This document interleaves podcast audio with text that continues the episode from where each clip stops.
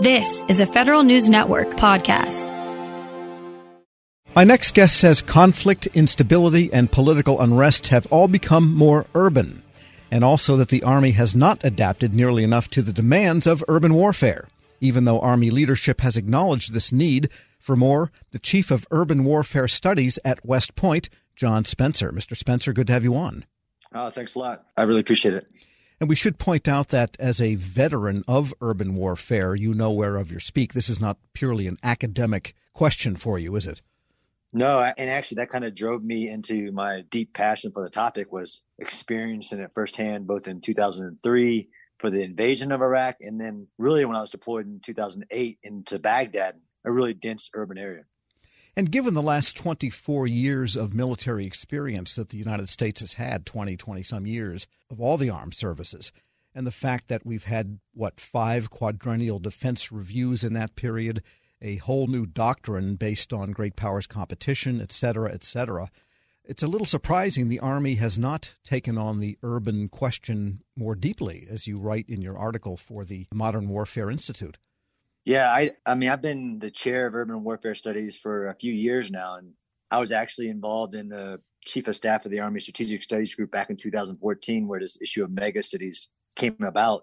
There's been many approaches, and the Army has you know made public comments. I mean, it's really hard to, to change a mindset, but like you said, now that we for a while now shifted to this great power competition, and despite these global trends that the world is more urban than it's ever been in human history. I mean, in 2008, more than 50% of the world was urban, which is the first time that happened.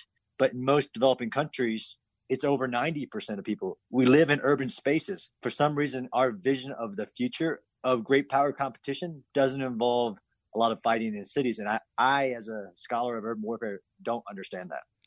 Because in your article, you point out that the three major combat training areas that the Army operates are all non urban. There's a desert situation, and there's one in Germany that evokes movies of World War II, woods and fields.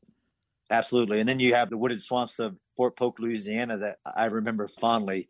Combat training centers are where we train our biggest formations. It's the, where the biggest collective training event happens. And we throw everything at Army units and really try to give them the real world experience. And outside of a replicated cinder block building city replication, we don't reflect urban. They're not urban combat training centers. And that's one of you know my recommendations is to to create one so that we can not only learn lessons but maintain lessons about how it's a very different environment. And most people recognize that. They just don't think it's the future of combat despite that's our history. If you take out afghanistan iraq was all urban. All the fights against the islamic state in the last 10 years have been major combat fights in cities and then there's Mogadishu, if you go back even before all of that, I guess, too. Yeah. The other question then is the general officer staff and the chief of staff, all of these people that are in positions to make these decisions on doctrine and training have come up through those very years. They're not Vietnam veterans anymore. They're veterans of the last 20, 25 years. And so, what do you make of that kind of lapse? You know, the argument is that we're not in the nation building counterinsurgency mission now. We have to focus on great power competition and, and the vision that we see of that. So I think even if general officer staff and the army has that memory and all that experiences, and we learned a lot about urban combat, especially in Iraq, it doesn't help this transition to mission and, and how you use your military and how should you be using your military. And do you see that happening in populated urban areas or don't you? We're speaking with John Spencer. He's Chief of Urban Warfare Studies at the Modern War Institute, part of West Point. Let's talk about some of the ways that a change in doctrine toward urban would manifest itself, because as you point out, there's many elements. When you break all of this down, there's not only doctrine, there's training, there's the equipment you need, and the types of people and the jobs they have, and all of this. There's probably a big long acronym for it. But how would it change the Army to be more urban oriented? you know in my article i give multiple like big steps that could be taken or smaller steps but they're all trying to get to having a military a joint force not just the army. I'm an army guy so i kind of focus on the land component of it but the joint force. How could we get to a joint force that's better prepared for major combat operations in and around urban areas? Through all that we've learned all the global trends what we're seeing in combat today I think the biggest gap is not just a training site. And that's where usually people get focused on. Let's build this multi billion dollar fake city. It's expertise to me. And you know, you militaries, it's not just about training, it's about expertise within the militaries, research centers, subject matter experts that do the train the trainer, schools that we send Army people to, and then they come back to the Army and, and teach others. We know how to do this. For some reasons, there's been all these hurdles that we just haven't committed. I mean, the fact that one, the U.S. military doesn't have the best urban training site in the world. There are many other countries with better ones. Israel has a better one. The French, the Germans. You know, let's take the training sites off of it. We don't have a school for urban warfare, and that's kind of mind blowing. We have a school for jungle warfare, for cold weather training. You know, I get kind of frustrated, but I, I try to keep it academic, and even in the lessons, you know, how do you maintain the lessons that you've learned?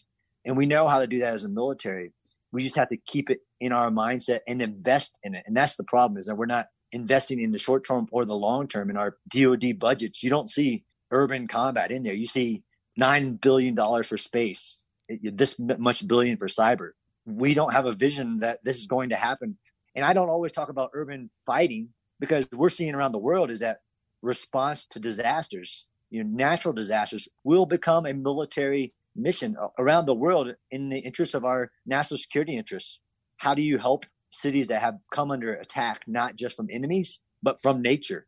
All the global trend says that's where you're going to get pulled into. Let's get frank great power competition. Not that history is going to repeat itself, but if you can remember a battle of World War II, I bet a city is going to come into your mind. You know, Stalingrad, Berlin, Aachen.